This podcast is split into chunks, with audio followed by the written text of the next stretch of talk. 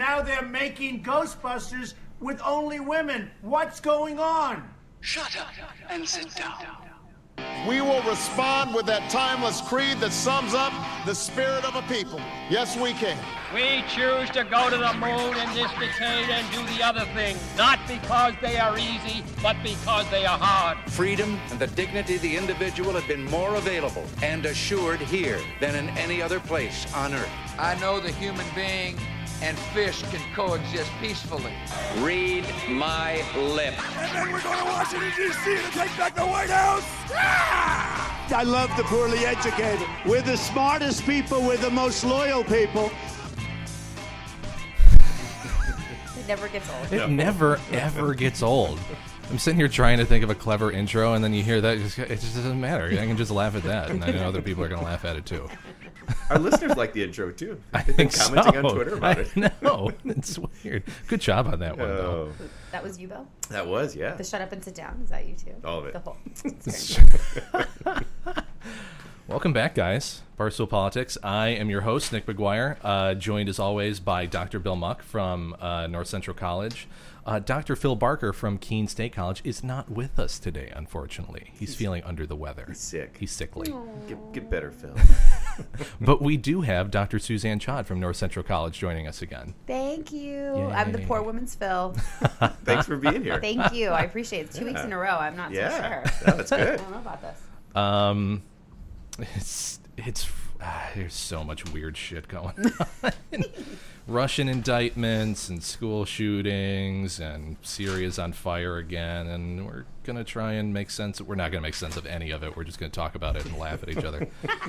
Um, yeah, I, I mean, as much as uh, as many different things were going on this week, the the you always have to talk about the Mueller updates, and this felt like kind of a big one. It was it was a typical Mueller bomb on Friday afternoon. Mueller He just he just drops them and goes away. So the to remind our listeners, Special Counsel Robert Mueller charged 13 Russian nationals. 13 wasn't messing around. Uh, and three Russian entities on Friday with an illegal information warfare scheme to disrupt the 2016 presidential election uh, and to assist the candidacy of uh, President Donald Trump. That's important. Uh, the dramatic indictments reveal a bold, covert effort that went beyond the previously known fake news and social media misdirection to divide American voters and harm Trump's Democratic opponent, Hillary Clinton. It charged, excuse me, that as early as 2014, Russian nationals physically hid their true identities, gathering intelligence, organized political rallies, and even paid Americans to assist in their political sabotage, including somebody building a cage on a flatbed truck where somebody dressed up like Hillary. Is that real? Yes. Oh yeah. Is that in the Yeah. indictment? Uh, yeah, I yeah. missed. I must have missed that. It was. that It was. Some of it was really, really the extent to which Russians engaged Americans unwittingly. Mm-hmm. Like this week, I learned all about the word unwittingly because it was used over and over and over again. Wittingly, unwittingly. Uh, Is that so they can't be charged with treason? I think so. Right. Yeah. Yeah. Okay. So yeah, so they did all these things. They would organize rallies and counter rallies on the same day. Yes. In the same city. Yeah, Right. Uh, uh, both groups trying to ex- engage their more extremist views. Uh, it was an intent to turn the Americans against each other. The indictment itself was 37 pages, and it was it was really stunning in its detail. How much was in there? Uh, I don't think you can read it not say that this was this happened. The Russians did it, and it was a sophisticated effort. Um, The way you just said that, where you said it was uh, it was to turn Americans against each other, which is not how this is being spun, obviously, in the media. But I think that's actually a really important part to talk about here. That mm-hmm. yes, the consequences could potentially be that we have a different president than we would have otherwise, and there was a sophisticated effort to get this particular person elected over somebody else. There's all, all kinds of reasons why, but whether it was a purposeful attempt to turn Americans against each other, or it was just like a happy coincidence for the, for Russia, this is this helped them out in more ways than just getting this particular candidate elected president. And That's an important point because everybody focuses on the fact that they were trying to help Donald Trump. The, the reason they were trying to help Donald Trump is that he was he was enabling this partisanship, right? He was uh, he could echo all of that, but it wasn't it wasn't as if they felt Trump was this wonderful candidate necessarily for Russia. it just really aided in the dynamic of Sowing dividing us. discontent. Yeah, because in he the was a puppet. y- y- you're right. In the indictment, they talk about they also like Bernie Sanders. Yep. You know, they, they didn't like anybody else. Didn't like Ted Cruz. didn't like Marco Rubio. Right. Bernie and Trump. But there, but we've talked about this. I know Bill and I talked about this, and I'm sure it's been on the podcast. There's 61 episodes. I'm sure it happened somewhere where there are so many things that are similar about the type of candidacies between Bernie Sanders and Donald Trump. Sort of mm-hmm. the populist part. It's just the way they went about it was so so vastly different. But there's a reason why Russia would be drawn to those kinds of candidates. And the history with Hillary Clinton, of course, there's a reason they did not want her to be president but what the, these consequences have been more generally for democracy, for trust in government, for legitimacy, for the institutions. It's it's deep. yes. Mm-hmm. I, as I was reading it, I was mad at the Russians. Oh yeah. Oh, are was you like- are your feelings hurt? It- you know, it- we get so we used caught to up. be friends.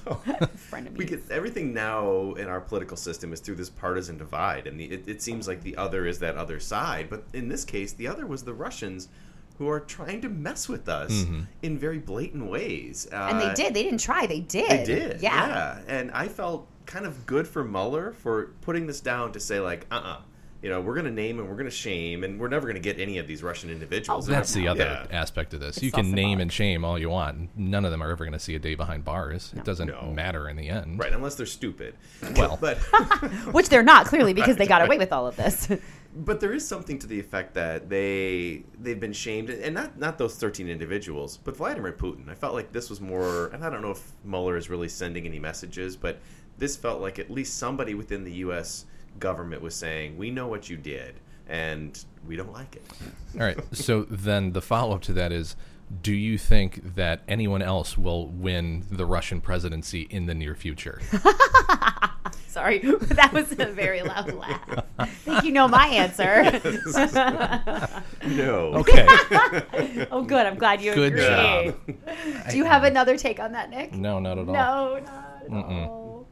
No, I, like, and that's, I I don't disagree with the sentiment that he's putting forward, and I think it's important to put it out there. But at the same time, it's going to affect nothing, and they're going to continue doing this because it's cheap and it's really, really effective. And we know we already know it's coming. We already know we should be expecting it in November, and the primaries start next month. So it Mm-hmm. could start as early as the primary. Not that they'd attack a primary, but it potentially could. Mm-hmm. Well, and there were there were stories this week that there were Russian bots and trolls uh, uh, sort of hyping up the gun issue after the Florida shooting. So Yes. it's it's ongoing. Right. I, I think Nick, why it seems like it matters to me is that somebody has to do something. I don't think that person is going to be Trump. I think Trump is so caught up in the being afraid that his uh, election wasn't authentic that he can't push back against Russia. But somebody has to, whether it's Congress or or Robert Mueller. That something needs to be done to push back against the bully. Because that, that seems like the only way that Putin would stop doing this if there was real consequences. But they're not real consequences. What are the consequences? Not nothing from the Mueller indictment, but I mean, maybe this lays the groundwork for Congress or the president or, or whatever to do something. Um, But I think it's become clear the president has no interest in doing that. So whether it's we go back to last week, Bill, where you talked about Trump coming to terms with his own feelings about Russia, with his sort of circular conversation about uh, nuclear weapons, but this is, and I, I think this is where we where we wanted to shift because the screenshots of the tweets are in my briefing for the podcast for today um, about like diverting and blaming everyone except for Russia, and whether it's because they're he's protecting himself because he did collude knowingly or maybe unknowingly with Russia. We don't know any of this yet. The term is unwittingly. Oh, so Yeah. unwittingly. that would matter for impeachment. So that's actually really important. Um, or, well, he either doesn't understand it, he's covering up, or this is just his tactic to divert and continue to blame Democrats and Obama and everyone else so that we cannot look at this anymore. So he's not going to do anything about it. let's assume for the moment, and this may be a big assumption, that there was no collusion. Let's just say that we just say that there was no collusion with, with Russia. Uh, there may be there was, but let's just assume that there was, just for the moment. Um, does if that's the case, doesn't Trump need to get over this? And if it's just about him and his own thin skin, and he doesn't like that that he may have been helped by this, doesn't he need to get over and say, even if that's the case, we're going to strike back at Russia? Like it, it feels like that that should be a fair critique of him. Are you joking? I can't tell. No, I think he's serious. But here, No. here's here, my take on this, though, is that all of this is going to depend on whether or not this is a campaign issue as we heat up in the midterms and as we move into the presidential cycle. So if more indictments come out, if some kind of evidence comes out either way that vindicate vindicates him, which as you suggested probably won't, or suggests that there was some real kind of uh, relationship or some kind of uh, collusion, that if this is going to continue to be a topic that's uh, important for elections, he's not going to let it go. He's Yeah. never gonna. He's not gonna let it go. And this is where again it's gonna be interesting to see whether members of Congress, because I have not heard, unless I misheard or wasn't listening, anyone. Well, no, I shouldn't say anyone. Very few members of Congress have been talking about the indictments. Mm-hmm. Mm-hmm. Very, very few. So if they're not going to make it an issue, I, I don't. I don't. Even if they don't make it an issue, I should say it this way: Trump is still going to continue to talk about it because it's a place where he can win. He can continue to talk about it and get leverage with it. Mm-hmm. Talking about not in terms of going after Russia, but just talking about. The, Oh, right. Yeah, oh, yeah. I'm sorry, but you Yeah. said what's it going to take for him to go after them? Well, I even think Trump loves an enemy. He loves having somebody. You know, during the campaign, it's great because he can pick on you know Lyin' Ted or Little Marco or Hillary, whatever it is. Lyin' Hillary. Lyin' Hillary. Putin would be a, a perfect enemy, perfect guy to pick on, to, to bully, to say. I mean, he loves Kim Jong Un. This is another example of somebody. So if he, it seems to me, if he could just get over that fear of somebody saying the Russians may have helped him get elected, he could turn against them in a way that I think the country needs to. Oh, they're such a good enemy too. Yeah. It'd oh, yeah. be so easy. It goes back we to the. We did Cold it for War. 50 years. Yes, it would. It, would- it would play well with him, with his base, all of that. But his own insecurities won't let him pursue what's really in the interest of the United States. But would it play well with his base? Because now we see a complete flip in who people think our enemies are and our friends are. And Yeah. we've done this complete flip flop where now the Russians are our friends Yeah. and like Australia is our enemy. yeah. So, and maybe that is exclusively because of the way Trump has talked about it. And if he shifted, then maybe so would the base. Mm-hmm. But we, I mean, I don't know how much backward, how many, how much, like, that doesn't make sense as a sentence. How far backwards we can now pedal. Sure. That made sense. And this week he's tried to shift the blame to the Obama administration. There's been multiple tweets uh, about the fact that this occurred during the Obama administration. Why didn't he, he do more? Suzanne, you pointed this tweet out to me earlier today from Donald Trump. Question. I love when he starts a tweet with question. If all the Russian meddling took place during the Obama administration right up to January 20th, why aren't they the subject of the investigation? Why didn't Obama do something about the meddling? Why aren't Democratic crimes under investigation? Ask Jeff Sessions. Exclamation point. Yes. So Uh, you wonder if Jeff, Jeff Sessions is like, uh, what? I'm sorry, what? What did I do? when did I get drug into Come this? on, man, you were good. You know, we we've been doing well for the last couple weeks, right? No one was talking about me. It was Yes. great. oh, what, we've talked. I, I mean, we've been talking about this investigation for months and months and months at this point, and this is what really worries me: is that when there are these relatively important updates or or changes, they end up getting politicized in really small chunks, and the speed at which this is happening is allowing that to occur and minimizing the effectiveness of each of these updates. I feel like it would have been way better to either speed up the investigation Yeah. or have it all just kind of come out in one giant chunk. Like this is not this is not an effective way to disseminate this kind of information anymore because it, like you can communicate at fucking light speed and change the narrative. Like it, it's Which it- is he's really good at. Trump is really good. right, but I mean, even if he's not good at it, like it's it's so easy for people to get riled up because either the Russians were super effective at their job and were really good at pitting us against each other. I, I, I like I I don't know. It's just it's bad. Like I don't. This is not a good way to do this investigation anymore. well, I think there's a difference between conducting an investigation, which is slow, right? Watergate was two years from the break-in until until Nixon steps down. So I mean, we're at what nine months since uh, Mueller has taken over. So investigations are slow and methodical, and you're trying to squeeze witnesses, and it takes a long time. Like you know, though, Nick, I'm waiting for a book to come out. Like I want to wait till this is all done so I can read a book Right. and remember all of the connections. Because mm-hmm.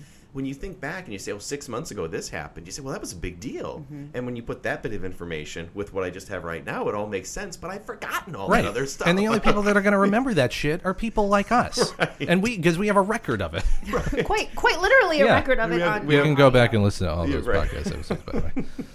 Well, I, I was saying this earlier, and I, I, I wonder if, and here's what, I, to Nick's point, I don't know if this is the best or worst way or what way, because we've never seen something like this happen before in this I mean, obviously, we saw the Watergate investigation, but this is different because we have this is a different time. We've got different kinds of technology. We've got different ways we can do things. We've got different people from different countries that are all involved in this, and so this is a larger scale investigation. It's going to take longer, and because we know how Mueller is, there is a methodical nature to the way he does it.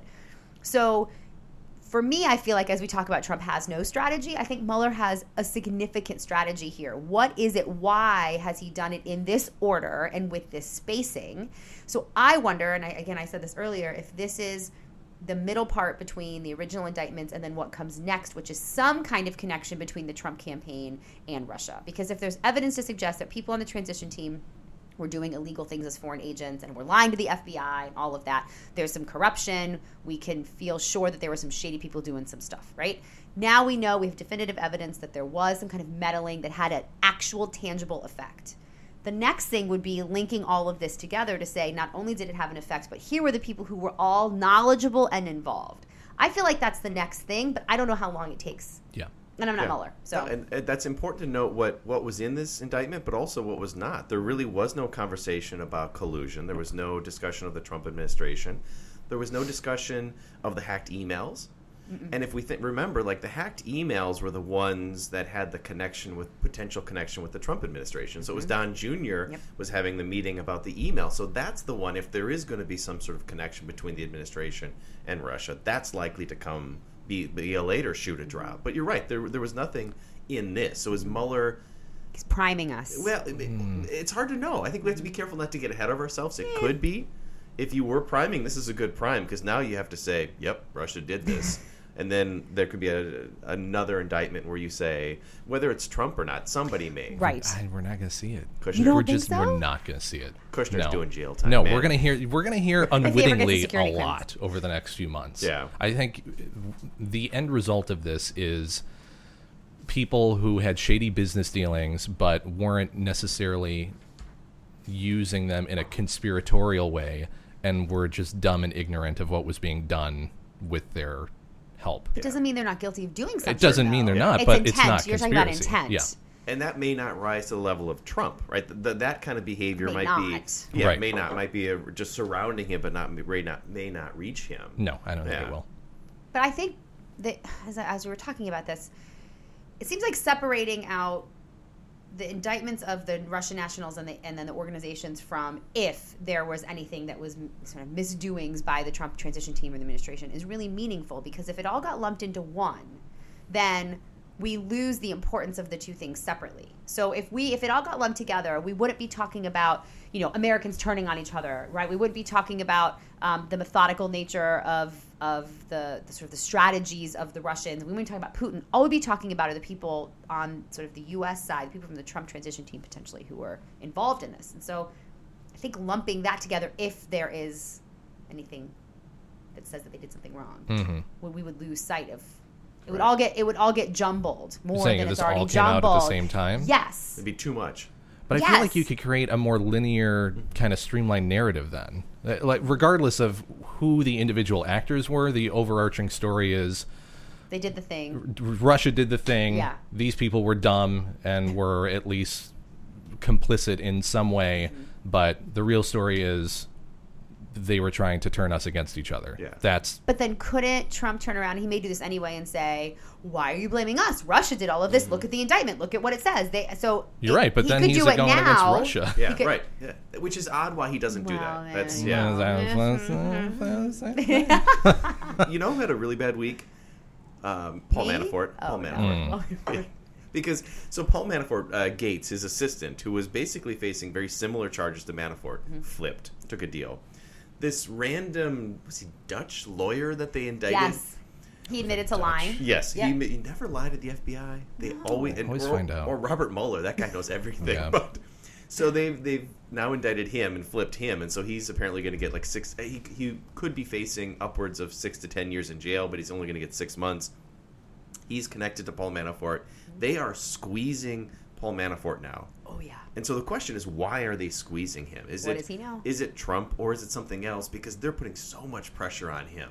That's again to Nick's point. I want to know all of the details. Right. I don't like my you know mystery novel that's not going to be finished for eighteen months. yeah. And So- and we haven't been. I mean, no one's talking about Flynn, right? So we, I mm-hmm. think, Yeah. I remember being on the podcast where we talked about, you know, Flynn is so meaningful here, and maybe you know they didn't indict him right away because he was tapped, he was wired, and they was going to find all this stuff. And whether they're holding on to him for something, it seems like Manafort is the one where they think they can get the most leverage Yeah. from. So Mhm. what, in what way, and what do they know, and it's No, so much it's- speculation. yeah. I know, but You're gonna have to wait, Nick.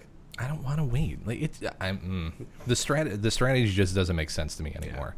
You're giving someone who is notoriously either good or really bad at um, communicating with uh, with the American um, population, and I like I don't know. You have to be, you have to see that like you he clearly sees what he's responding uh, or what he's saying in response to the indictments. Don't give him the opportunity to do that. How do this you is do your that? inv- uh, I, I again I think you have to kind of lump some of this stuff together. I I don't know. That's me. Yeah. But Well, I mean, it has to be released in some way. So the question is, what's the best way to do it to sort of quell the Trump response? Is that what you're saying? I think they put it in the form of a movie, and then that kind of gives them the two years because then you have production and editing, and then everybody's going to go see it because you know people don't read anything. well, they should put it in a briefing that Trump doesn't read anymore, Right. and then Mhm. someone can just, you know, give Anything- him like the one sentence synopsis. Anything over three pages is too much. That's right, because I I cannot imagine he read the 37 page indictment. No, he read the Republican memo. The we talked about Memo Gate, which was Yes. three pages, Yes. but the he made a comment about the Democratic version. too long. It was too long, but it was ten. Yeah. Getting a pop-up book. Yeah. It's going to have a big hammer and sickle in it. Be great. so we should we should transition to our second topic. And luckily, as we s- said before we went on air, the president gave us a nice transition here from That's a horrible. the. Mueller indictment So to the uh, the Florida shooting. So he tweeted at Donald Trump on Saturday night in the, in what was the beginning of a epic, crazy tweet storm. He tweeted out, "Very sad that the FBI missed all the many signals sent out by the Florida school shooter. This is not acceptable. They are spending too much time trying to prove Russian collusion with the Trump campaign. There is no collusion. Get back to the basics and make us proud." So, you know, eh, alleging that the FBI is so focused on Russia and the Russian Mueller investigation that they missed all these signals. Well, at this point, there's only like three people working there, I think. So it's entirely possible they just missed it. and this. to call for Wray's resignation because Oh. he missed this. Because this would be something that would rise to the level of the director of the FBI. There's this kid in Florida. Have you heard about this? And not Yeah. that it's unimportant that Right. there were people who reported him to the FBI. That is important. But I think what was the most bothersome to me, and I assume I assume I have agreement from the two of you and potentially all the listeners, is using exploiting the death of these 17 children to continue to undermine and delegitimize the Yeah. FBI. Correct. It's a strategy. It's a tactic, and we have talked about how it's problematic before. But this, to me, there's all kinds of shit that he does that just boggles my mind. But this is one of those things where I don't know why more people are not outraged. Not just people that already don't like him, but other people who maybe do like him. But they so brainwashed now about not trusting the FBI that they will allow this kind of rhetoric to happen and be like, "Oh, he's totally right."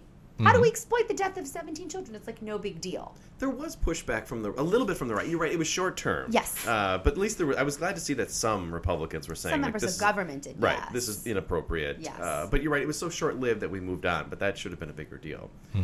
Do you guys? So we were talking before we went on air that this school shooting, and we've talked about so many of them in the past, and it just seems like a normal thing. But this feels slightly different in terms of the reaction. Uh, you're talking about high school students who are politically savvy, who are on social media, who are engaging, uh, the news networks. Do we feel like this could potentially, the agency of this group could change the political dynamic, move things in a way that previously, previously, you know, shootings haven't been able to go? What do, you, what do you think, Suzanne? Is this? So I think the mobilization that we have seen with the walkouts that are going to be staged, it's happening here in our the town of Naperville, where our college is. I, I, I mean, as an educator, of course, we love to see that kind of grassroots mobilization from the generation that typically is less engaged uh, in person, but more engaged virtually. We're seeing how these things can come together to help build their social capital, and this is one of those things that kind of brings them together. So all of that is great. What I'm the most frustrated about is the distrust that we're hearing that well they don't how, how how do they know anything about politics? They don't know anything about government. How are they equipped to talk about gun control? They don't understand gun control.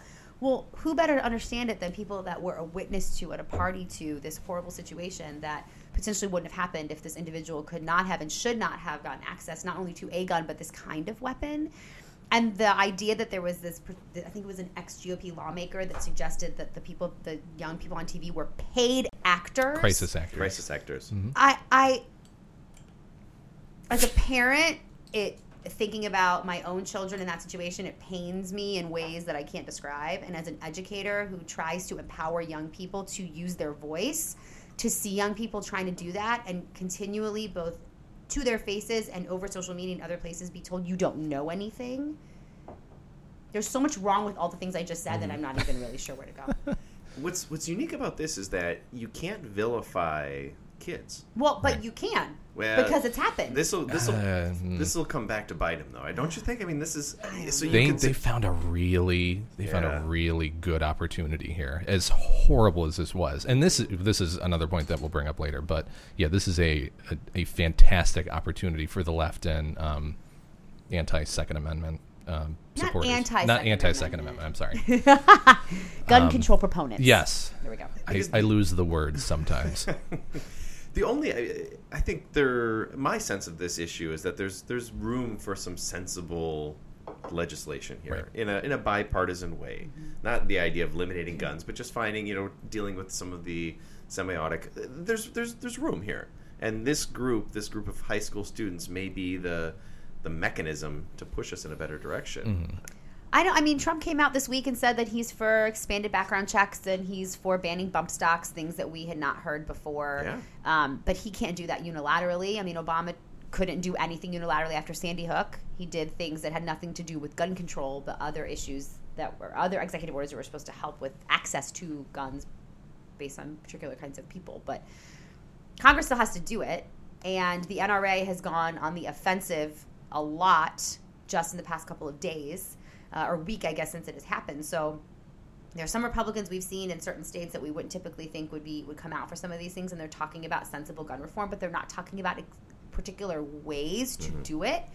And since Trump cannot do this unilaterally, and we're in the midterm cycle, and the NRA gives a lot of money, I don't. I honestly, especially after 26 six year olds were murdered and we did nothing. I'm not saying that high schoolers are not any less innocent, but is. I'm just going to stop. I, I, I, I agree with you, and I've been pretty pessimistic about all this, but the sheer number of them, right? So what happens is that there's so many shootings, so many school shootings. At some point, it becomes an issue where that the totality of that number becomes, an, and it feels like this group is seizing upon this. And mm-hmm. I think they are. I think that's right. And not to interrupt you. no, no, no. agree It's, then the question is: Is there? It always seems to me that there's an enthusiasm gap. That right Mhm. after a shooting, uh, parents and people speak out, but that's really fairly short-lived. After a week or so, the enthusiasm of those who suffered the tragedy wanes or moves in different directions. Thoughts but and the- prayers. Yeah, exactly. yeah. But the enthusiasm of the NRA and groups who don't want to see any kind of legislation is always there. And it feels like for the first time this may have flipped. And now we're still so close to the shooting, so maybe a week or two out this all changes. But this to me feels different than previous shootings. So that's the other point that I want to bring up. And again, I'm not discounting the horrible tragedy that this was or any of these shootings have been. While as much as as much enthusiasm as we see from Second Amendment um, proponents and the NRA and lobbying groups and whatnot, I what's bugging me a lot, which didn't bug me at first, is you're seeing a real push to take the message that these kids were doing and then politicizing it from the other perspective and using them as tools Yes. to push a specific agenda which i i get you know that's your political capital which i think is disgusting from either side but it, like you you see them talking and then people icky. feeding them talking points and telling them how to say things and you this is not it's not what it should be. It should be the genuineness of what they're saying and what they experience and that should be enough. Mm-hmm. But the fact that you have all these other groups and individuals and celebrities just latching onto this because it's closer to what they believe than what the opposition believes that really really bugs me just like it, it does with the nra or anything else um, I, no, I, th- I think that's a fair point. I do feel like the system has gotten so stuck and immobile to respond to school shootings that sometimes it takes that kind of jarring, almost uncomfortable message. And I, I agree with you. Some of this feels scripted, but some of it is authentic. Uh, Sure. So that's the thing. It's it's you you need to push very hard to break out of that kind of. Well, and I think the, the the thing that we're missing here goes back to Bill's point about whether or not something's going to happen. And we hit this is sort of political science speak, so excuse me. But when we talk about whether policies get passed and how big or small the policy window is, we talk about this idea of punctuated equilibrium. So when a focusing event occurs, and there's a lot of media coverage, and then we see a lot of interest in fixing a problem when all those things kind of hit an apex is when you're more likely to see some something end up on the agenda if it wasn't there before. But the thing is, you need a policy entrepreneur, an actor who actually can push it through because that's a pretty wide window when all those things happen, but it closes really, really quickly. So, who's going to be that policy entrepreneur? It can't be the president because he can't do unilaterally, like I said before. So, who's the member of Congress? Because Democrats are stepping up and saying, we need to see this, we need to see this. Who's going to be the Republican who has control of the agenda to say, we're going to introduce this? This has to be Paul Ryan. I'm sorry. He's the one that controls the agenda. It's got to be Paul Ryan because nothing's going to come to the House floor in particular unless all Republicans are in favor of it. It's the only way, with that way the House works now, something is going to happen. It'll be It's a lot of things that have to happen. I wonder whether the pushback that Florida Republicans are now facing, which is it's severe. I mean, as of today, you had uh, people storming capitals and and Storming the castle. castle. Yes. So, Sorry. so, you know, so just somebody like Marco Rubio, or you know, is there pressure on those individuals to say we've got to do something, otherwise we're just going to keep getting hammered on So this? I, I, I'm sorry. Go ahead. No, no, go. Please. So I mean, even a, a few days ago, we saw the. Uh, oh God, why, why can't I think of the term? Um, the um, was it the state senate? The Florida legislature. The Florida legislature About the assault weapons ban? about the assault weapons Yes. ban. This is what I was going to say. So was that introduced after the? That was introduced before. It was already on the agenda. Yes. Okay. So people were up in arms in, uh, over the fact that they decided not to take up that particular piece of legislation, which realistically, of all the things that have happened, that did not bug me in any way, shape, or form, or was not a surprise to me in any way. they didn't pass it, That they mean? didn't pass it. Yeah. I, I thought they weren't even taking it up. but, It was uh, a it was a bill to just discuss it, right? It wasn't Yeah. even yeah. it- yeah. But what they did vote on today, the Florida legislative body voted that porn is a public health hazard. But semi-automatic weapons, I don't believe not a that's big their deal. decision to make. Neither does the Supreme Court. But it's It's that just was libertarian the- side of you, Nick. I just I, I I talked about sperm last week, porn this week. You put me on the podcast, you never know what I'm going to say. But I just again, it's that they don't take this up, but they Yeah. just I, I, I don't know. It's uh, actually I, I I remember talking about this when I was in your class many many many moons ago. Um, it's it's a it's a slow methodical machine, and realistically, that's how it works. In in my opinion, that's how it should work. And designed to. Yeah, it's um when you have these flashpoints, I think they're extraordinarily important, but it's also important to temper your emotions and expectations after that about what can be accomplished. And I don't know where the middle ground in this particular issue is. So uh, you can't you Madison can't is smiling put the cart right before the now. horse. Yeah. Yeah. Well, it, Yay. it, I think it, it's it's entirely possible that we see a symbolic piece of legislation comes bump stocks. It doesn't have a lot of effect. I mean, it Right. has some. I shouldn't say, very but at the margins, right? And and Yes. even background check, checks are kind of an easy one. Uh, so no, I think that's uh, yeah, we could see some symbolic politics. Uh, yeah. oh, there's symbol signals going Yeah, on here need- about we Nick need beer, beer important me. opener. Sorry. Yeah. Beer Speaking of which, we should talk about beer. Oh, is it time? It Apparently. is. We've been yeah, we're over Wow. half an hour for that. We're, we're doing good. Oh gosh, I've been talking too much. I gotta So, drink more. who wants- really who wants to scared start? about this one. Well, you're pouring one, Nick. Why don't you start? I don't want to. So Okay. Nick, tell us about your Is that first the beer. chocolate and It's the churros? chocolate one. It's- So Nick is pouring a Baltic Porter that is a This chocolate is- churro beer. caramelized chocolate churro Baltic porter from Moody Tongue, which is out of uh, Pilsen. Um, It looks outside like a Chicago. Guinness. yeah. h- Well, hold the on. foam's not quite as light, but Wait, it uh, looks like it's dark hold on. like a Guinness. Mm, Oh, tastes God. like sour chocolate. I'm gonna let that one simmer. Do you want some water? no, no, no. It'll be fine in a few minutes, I'm sure. Um, first one I had was a uh, Tank Seven Farmhouse Ale from uh, Boulevard, uh, which they are out of uh, Kansas City. Um, pretty good. Kind of a uh, a lighter saison, not quite as sweet. Um, had kind of a nice bitterness to it. Uh, a little carbonated, similar to the one that we had last week. Um, but yeah, like I said, less sweet. Um, yeah, I would recommend it. It's pretty, it's pretty, it's pretty good. Pretty good. It's pretty good. But not the chocolate and churros. I'm, I'm, I'll debate it. Just It's gonna brew. Gotta get some air into it. Suzanne, what's Some gotta get some air, air and I it. clearly have What to. did you well, as I was a last minute ad Yeah. Tonight, I said to Bill, do, do I need to go get beer? Do you have beer? Nick was gracious enough, and because the guys know me so well, picked me up uh, a, a, a Belgian style. So this is from 1090, which is a brewery in Glenview, Illinois. Uh, it's a Belgian style with honey and spices. So if you've ever heard me on the podcast, it's like every beer I ever drink on the podcast. And I like it. It's light, it's a wit, which I really enjoy. The aftertaste is not my favorite. It's not as heavy as a blue moon, but it gives me like a little bite, which is it's not as fresh as I would like, so it's not as drinkable Okay. as I would like. but I have to say quickly before we move on to Bill that the, my favorite thing on the bottle it says enjoy it 45 to 50 degrees with chevre, lobster roll, or pad thai. and I love all three of those Yeah. things. So, but now I really want to eat all three of those things. God, that sounds good. right. That sounds good. Some goat cheese, a lobster roll, and some pad thai. So I had a Smitty Town from Temperance Beer Company out of Evanston, Illinois. Uh, it was an ESB, and it was a really good beer. What is an ESB? I was just gonna ask It is that. an extra special bitter ale, Ew. and it's poured, Bitter. So. It, I wasn't quite sure what to think when I first poured it because it is it's red and it does taste like a red, but a slightly more bitter red. It was good, and I didn't think I was gonna like it, but very good. Uh, not hoppy I at like the all. can. Yeah, the can is very cool. It's got a truck on it, so Temperance has good stuff.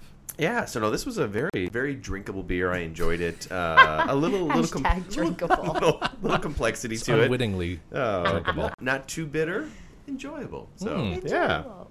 What's wait? Is that the one you have? No. Is that the one you have in your cup? No, no, I, No, already, I already drank this one. Okay. My second one is a uh, milk stout nitro from Left Hand Brewery out of Colorado, which is we've reviewed that before. It's just a It's that's- good. It's a delightful Ooh, beer. like that. So you got a uh, Oh, I get the Voodoo Voodoo Ranger, Yeah, Ranger, you got the a juicy juicy IPA. IPA. so all right, we ready? I'll for get to s- that eventually. You ready for speed round? Yeah. Okay. So topic number one, we're gonna we're gonna jump all over domestic international for speed round, but Syria. So Syria appears to be spiraling out of control. The violence Oh, in I Syria was over. No. in just the last day, Syrian forces uh, are, are, have alleged to have killed anywhere between two and three hundred civilians in an air attack. Amnesty International has stated that there are flagrant war crimes being committed on an epic scale. With each passing day, the situation deteriorates, and it seems as if this has turned into a proxy war for the Russians, Iranians, Turkey, Turkey, Israel, and the United States. It's just it's complicated. It's getting worse and worse, and I'm not quite sure how it gets better. Oh no, no, Nah. Th- This was this is something you wanted to talk about, right, Nick? Yeah. Uh, yeah, I, I love talking about this stuff. It- yeah, it's as much as I thought that the um, the kind of stalemate and eventual um, reascendance of the Syrian regime was going to bring some sort of stability. Um, it's they just clearly don't give a shit. They just want to kill everybody. Yeah. I, I mean, it's it's horrible. And then you have the underlying weird dynamic between the U.S. and the Russians, and the Russians sending people to take over, you know, a quote unquote abandoned oil field, and then the U.S. Um, committing a lot of a lot of air power to uh, to securing and, and protecting that and killing Russians in the killing process. Russians, and then the Russians are denying it or saying, you know, the than numbers it- significantly less, and then because domestically they don't want to admit. Russia not. doesn't want to admit that they've got these individuals right, on the ground. exactly, yeah, it's it's just bad. And now there's there's I just heard on the way over here, there's talk of Turkey actually committing ground troops in Syria to battle. Again, quote unquote, the uh, the YPG Kurdish fighters that you know, or they consider terrorists. Uh, It's just it's bad. It's really bad. And the Syrians, again, after seven years of war, are still caught in the middle. Yes. The ones that are left. Exactly. Uh, The other dynamic that's playing out there is you've got Iran and Israel. So those of all the two states that may lead to further conflict, it, it feels like that's what's playing out. So Iran is seizing upon Assad's gains to establish control and uh, like-minded individuals in there as a way to potentially push back against Israel. Israel's not at all excited about that, so there potentially could be a conflict there. They shot down an Iranian drone recently, so that feels like it could flare. You're right that Turkey and the opposition forces and the Assad forces all feel like that could flare. U.S. Russia, it is just it's a it's a tinderbox. It's ready to go up, even though it's already already collapsed Yeah. and been blown up a gazillion times. So it's Well, I, you know, thinking of, I I am not an international relations scholar, and this is obviously right up Bill's alley with uh, with American foreign policy. And so I keep thinking about, especially listening to the two of you talk, since Nick always preferred international relations anyway. Um, I know, yay! so as the lonely Americanist tonight on the podcast, although actually I'm always the only Americanist Yes. on the podcast, I have to think about. We talk about the adults left in the room or Yeah. in the administration. You know, where would you th- where do you think McMaster is with the US strategy looking at as you say the tinderbox, right? Yeah. So we know that Trump will fire off tweets at some point because he's already done this um, with other issues, especially talking about Iran with what's been going on. Well, that's a whole other topic. Anyway, my question still remains: Where do you think McMaster stands with all of this, and and Kelly too, who has very strong feelings about policy, and we thought would not necessarily come out because he'd be more of a manager, but are having an effect. I think the initial focus for the United States with the Trump administration was ISIS, right? Mhm. Let's get rid of ISIS, and it, they simplified it to say we're not going to talk about toppling the Assad regime. We just want to get rid of ISIS, and they were very successful along that front. Yeah. But the new challenge, if I'm McMaster or I'm Mattis, is Iran. Because Iran is seizing upon this to create an infrastructure that could challenge Israel. So they're, they've got feet in Lebanon. Now they're going to have feet in, in, uh, in Syria, in Iraq. So if, if I am the United States or Israel, I'm very, very concerned about the advantages that Iran is getting with its relationship with Assad. So I, I think it's a it's a serious concern. Saudi Arabia is also have to, has to be concerned by the developments. Uh, you suddenly switch from ISIS to be the the main focus to now I think Iran becomes the main focus. So, is that where you're going to say something? No, I'm just I love listening. Um, As should the listeners and their friends. Um, I, I- I mean, uh, there doesn't seem to be any good strategy for the U.S. to take at this point. There are enough actors in here that you realistically could take a divide and conquer standpoint and simply kind of bail out and take a page out of the Russians' playbook and sow discontent between the different factions and let them. I mean, there's no infrastructure left in Syria. Mm-mm. So whoever does come out on top is going to have to rebuild all of that and then fend off the other factions and then defend it against potentially U.S. and Israeli retaliations. I, there's no.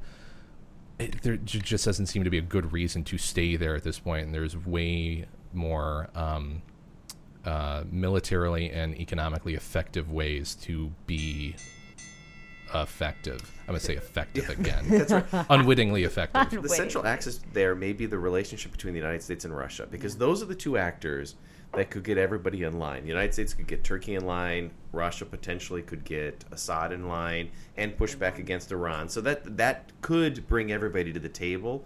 But otherwise, this is something that has the potential to go on and get much worse Right. before it gets better. Mhm. Yeah. Stupid. Yeah, that's that's a depressing topic. This one is more This fun. is why we Topic talk about two. American politics. So it's, Right. so it's depressing in a different way. So, topic number we two. have to drink with this. Yes. Uh, Brookings released its annual ranking of U.S. presidents. Uh, the first one, which has included Donald J. Trump. And let's just say things are looking up for President James Buchanan. yeah. This is for the, those of you who don't know, he's the president who most often tops the list of America's worst president. Uh, this year, Buchanan was knocked out of the top, last spot by Trump.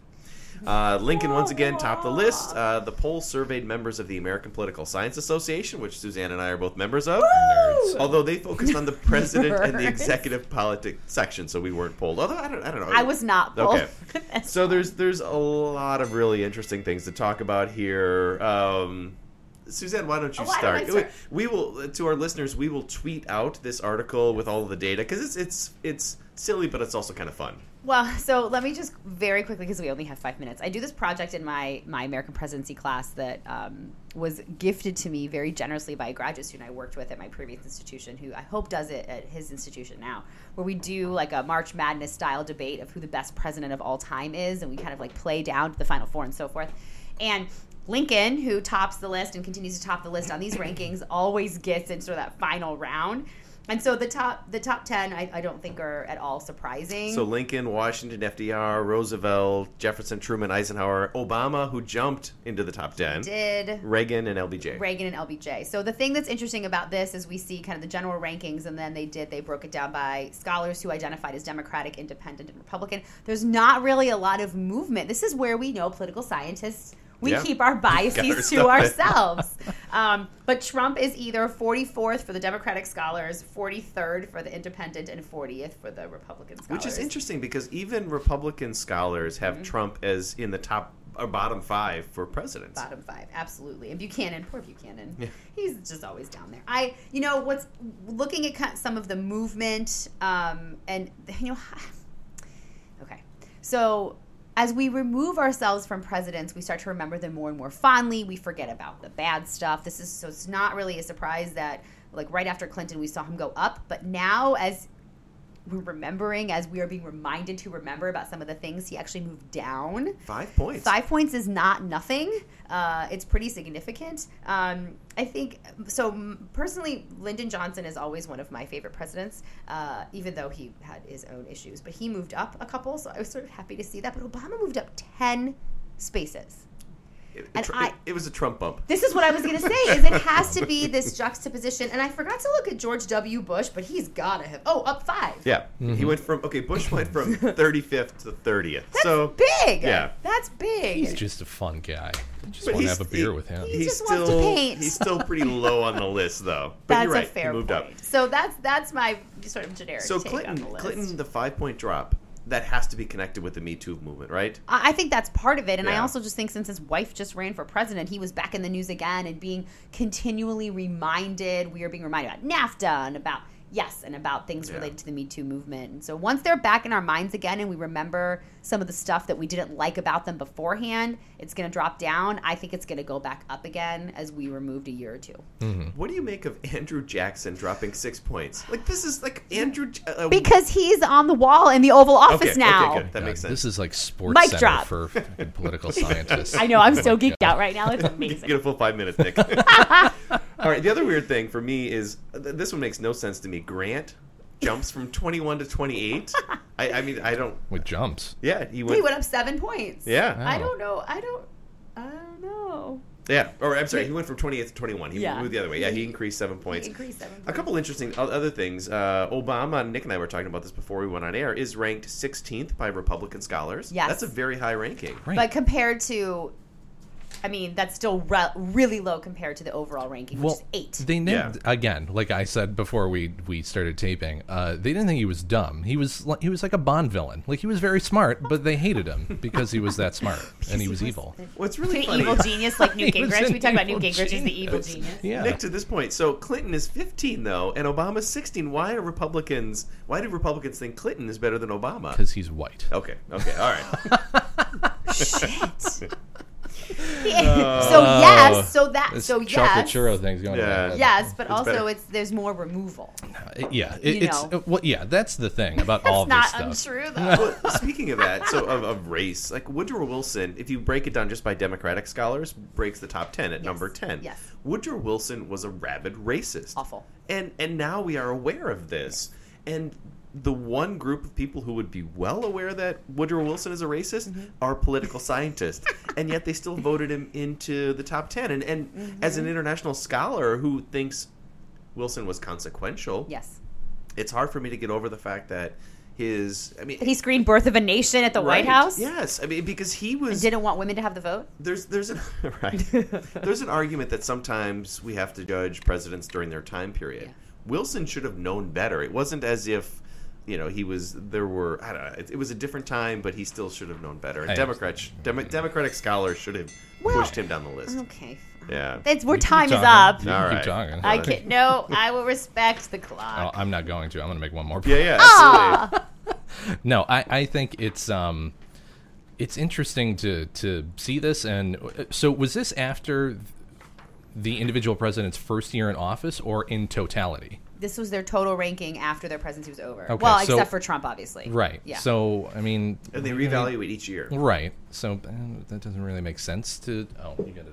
Yeah, because they try. It's a, it's always a comparative analysis, right? Sure. I, I'm wondering what people are going to do um, after seven more years of this. That's what We assume that Trump will be in office for seven right. years. I, I firmly believe that. So- um, the the other point I wanted to make was, I I would bet that we, if the trend continues with the polarization of the political parties, I bet we see Obama continually. uh, we're going to see a separation between the Democrats and Republicans in these particular meaningless polls. Um, Well, now this one is political scientists, so you be careful with the meaningless. You know what I mean. The- when they poll the public, that's different. You think Mm-hmm. Obama will continue to go up? No, I think he'll said go down. down. He thinks he'll go down. I think he'll go down. Yeah. I regardless of who is being polled, I I understand that this is a different group of people that we're talking about. You're not completely not you too. That Oh, I'm- thanks. Yeah. Uh, you can't be completely immune to what the political discourse and public discourse is that's happening around you. But I think that's Wilson at 10 for Democrats. Yeah. Is actually Yeah. evidence to the contrary. All right, and this fine. is what I was going to say to Bill Yeah. is that even as, in case you haven't noticed, liberal as I am, I still would put Wilson at least in the top 15. Mm-hmm. I, I'm glad that Clinton was above Obama because there was a balanced budget and Obama didn't help me in any way, shape, or form. so listeners, go and look at the article. This is this is fun. This is And the fact that a New York Times piece Yeah. is, you know, this was trending all over social media was, you It know, was was, polling Yeah, political good. scientists. This was cool. Yeah. See, we're, we matter. We do. We do. All right, now Oh. to We know things. Rocket Man, who's back in the new. Actually, he's not in Finally. the You. Yeah. need, you need, you need Rocket Man. Every time you say it, you need. Oh, we should put that down. should. You should have a little Gotta like bring my soundboard Yeah. All right, so South Korea's military announced the creation of a quote decapitation unit, uh, a special squad tasked with assassinating North Korean leader Kim Jong Un in the event of a war. South Korea is planning to arm its newly formed Special Forces decapitation unit with a, with suicide drones and other lethal weapons to take out the North Korean leader. Nick, you were the one who was really excited about this, so Wait, I'm can going you ask your next question? No? Okay. Nick, is this a good idea? And why is South Korea announcing its decapitation unit? I think it's a fantastic idea. I have been a proponent of targeted assassinations since day one of this podcast. It was oh, so Tar- many who are you problems. wanting to target? Mainly him, but Okay. who, I don't know whoever's on Whomever. the list this Yeah. week. Yeah.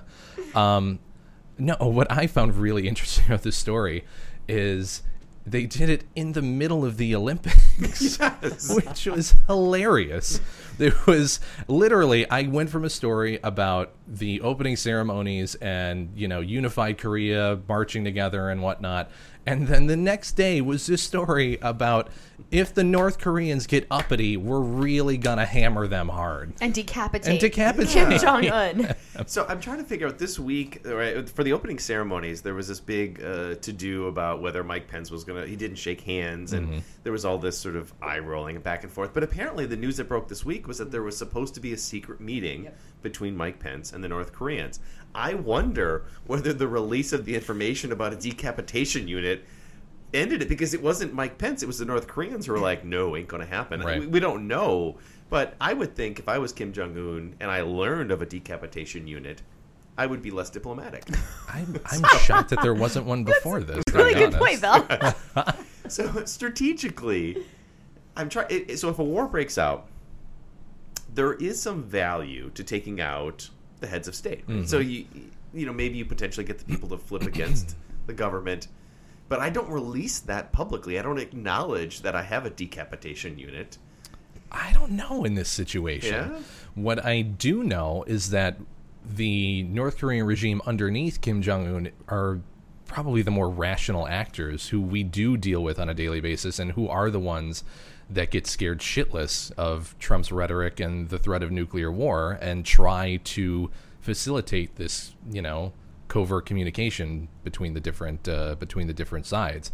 if there is an opportunity and someone's saying that there's a potential opportunity to decapitate your head of state, who is realistically the loose cannon, I don't know. It's not. I. I. It could all be a political tactic, and it probably is. I, ca- I I mean, I don't know what a suicide drone is going to do. Really, that's not How very does a effective. drone decapitate somebody? It blows them up. I mean, because just Yeah. I, I, mean, I'm picturing. Yeah, no, you're, the think, you're whole picturing a drone with a knife, Yeah. right? No, they're not that sophisticated. No, that's so. But actually, this is there is a serious question just a guy I hanging off the bottom with a sickle. There is a serious question I have here because, again, as I always say with international relations, does South Korea have the person power and the resources to pull this off? yeah, they have the United States military. Well, that was actually my no, but that was my question: is that is there like an implicit support underneath here that the U.S. has either funded it, knows about it, on board with it, would support it? And I'm just I'm asking. It could be because they talk about this as a was it the SEAL Team Six or whatever. Like this is that kind of unit Right. that would go in and target him. So I'm guessing at least the U.S. is coaching him up on how to do that. You know, like a Bin Laden kind of thing.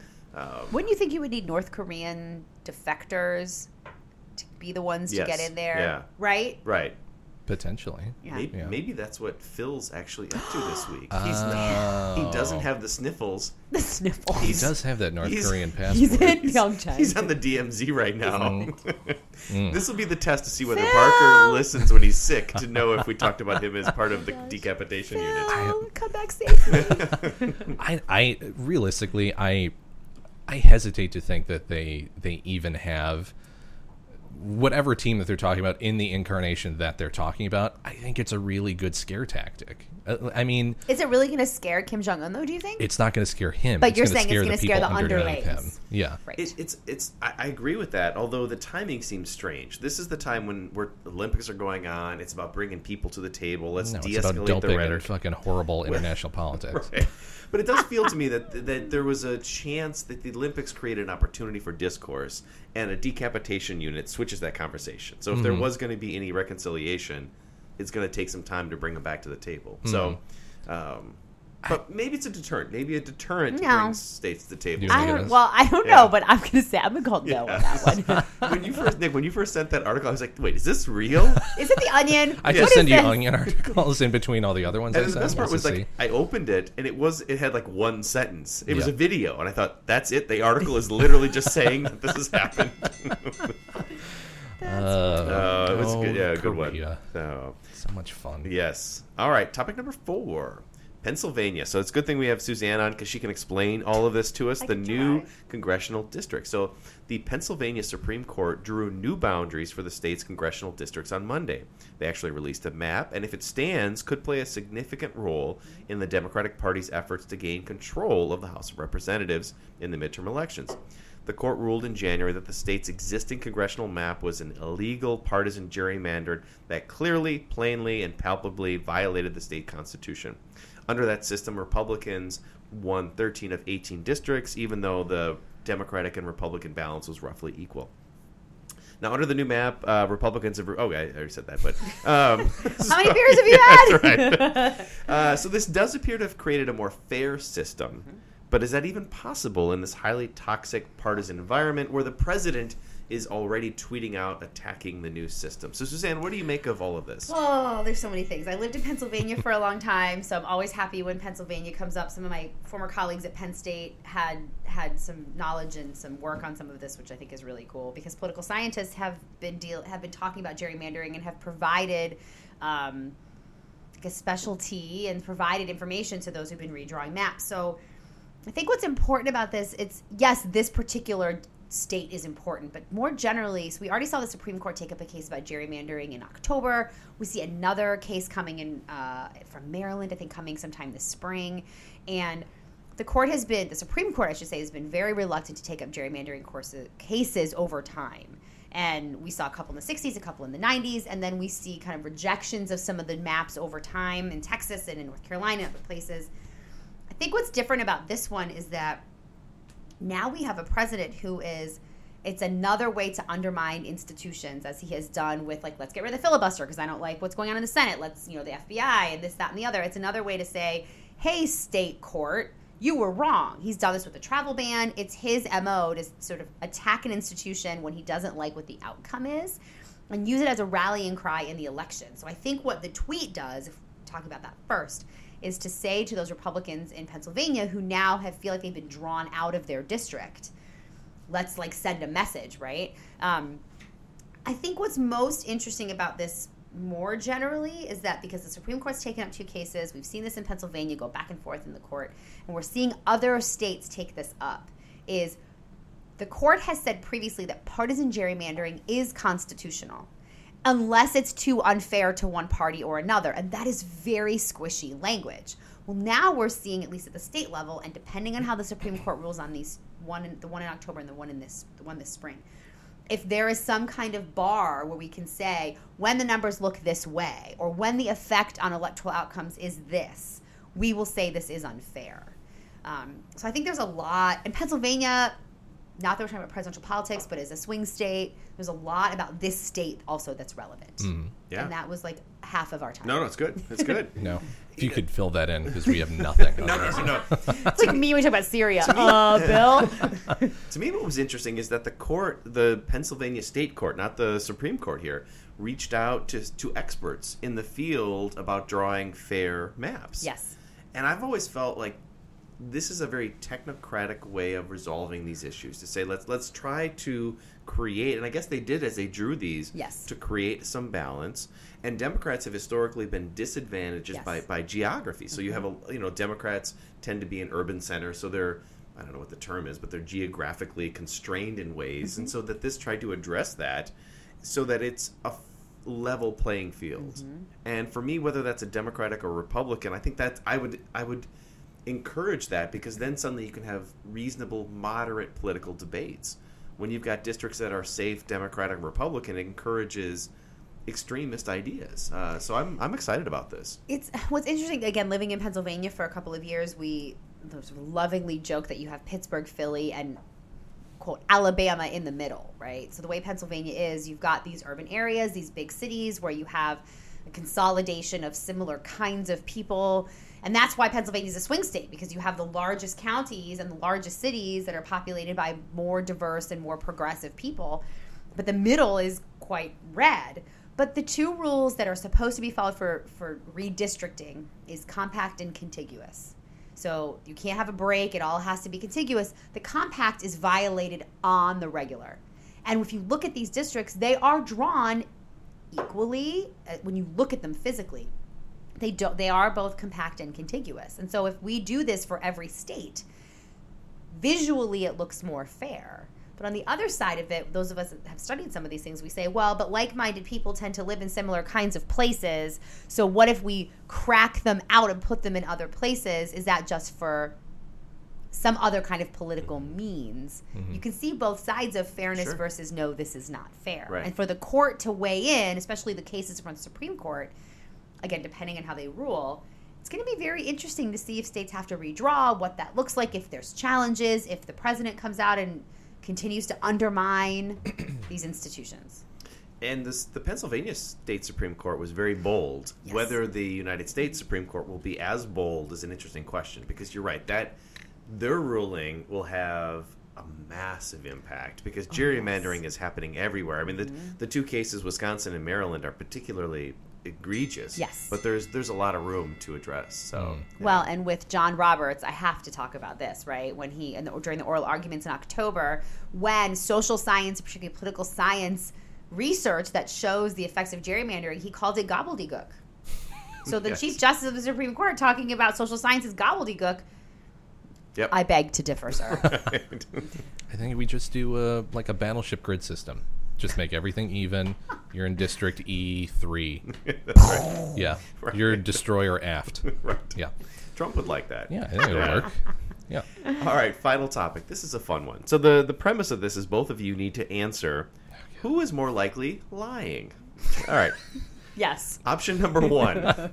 the Russian Olympic team which claims its athletes are clean of all performance enhancing drugs even though a member of their curling team curling was busted for doping. the Russian curlers are doping, right? All right, so let's It's talk. the no, it's the Olympic athletes of Russia. Right. Yes. Same I reminded you of that last Yes. week. All right. So, okay, is the are they lying or the United States, who claims it is absurd to suggest it is using nuclear lizards in Iran? Stick oh with me. A high-ranking Iranian official is accusing the United States of using lizards capable of attracting atomic waves to spy on Iran's nuclear program. A senior military advisor to Iran's supreme leader on Tuesday told Iranian media that several years ago, Western spies entered Iran pretending to collect aid for Palestinians that were actually there to spy on the country's uranium mines. The allegation is that the lizard skin attracts atomic waves and that they were used to find out where inside the Islamic Republic of Iran they have uranium mines. So, who's lying? Yes. Russia Yes. or the United States? so both. I love the fact that the United States may be using lizards in Iran. This is this, this Yeah. This is great. Uh, Let's go back to the IOC Yeah, thing real yeah. quick. The IOC sucks. They do. You said that last week They're too. So terrible. horrible. They shouldn't have let the the fact that oh the fact that they let the Russian athletes compete or the Olympic athletes from Yeah, Russia. yeah, yeah, yeah. The And communists, then we got it. the first one that gets busted He's is a curler. curler. Oh my god, it's beautiful. I'm from Wisconsin. You can't curling have is big. huge fucking biceps and forearms for that dude. and thighs, you gotta get You- down. yeah, that's true. Mm-hmm. I didn't think about that. I've, s- I've watched curling. They're not all in good shape. no, they're No, not. Not at all. Yeah. or in the best shape. Right. They're not downhill skiers. so if, if Russian curlers are cheating, they have to all. But you look at the 15 year old female figure skater who performed last night, who was incredible. Is she on PEDs? Yes. Probably. Yes. Yeah, that was Because- easy. Yes.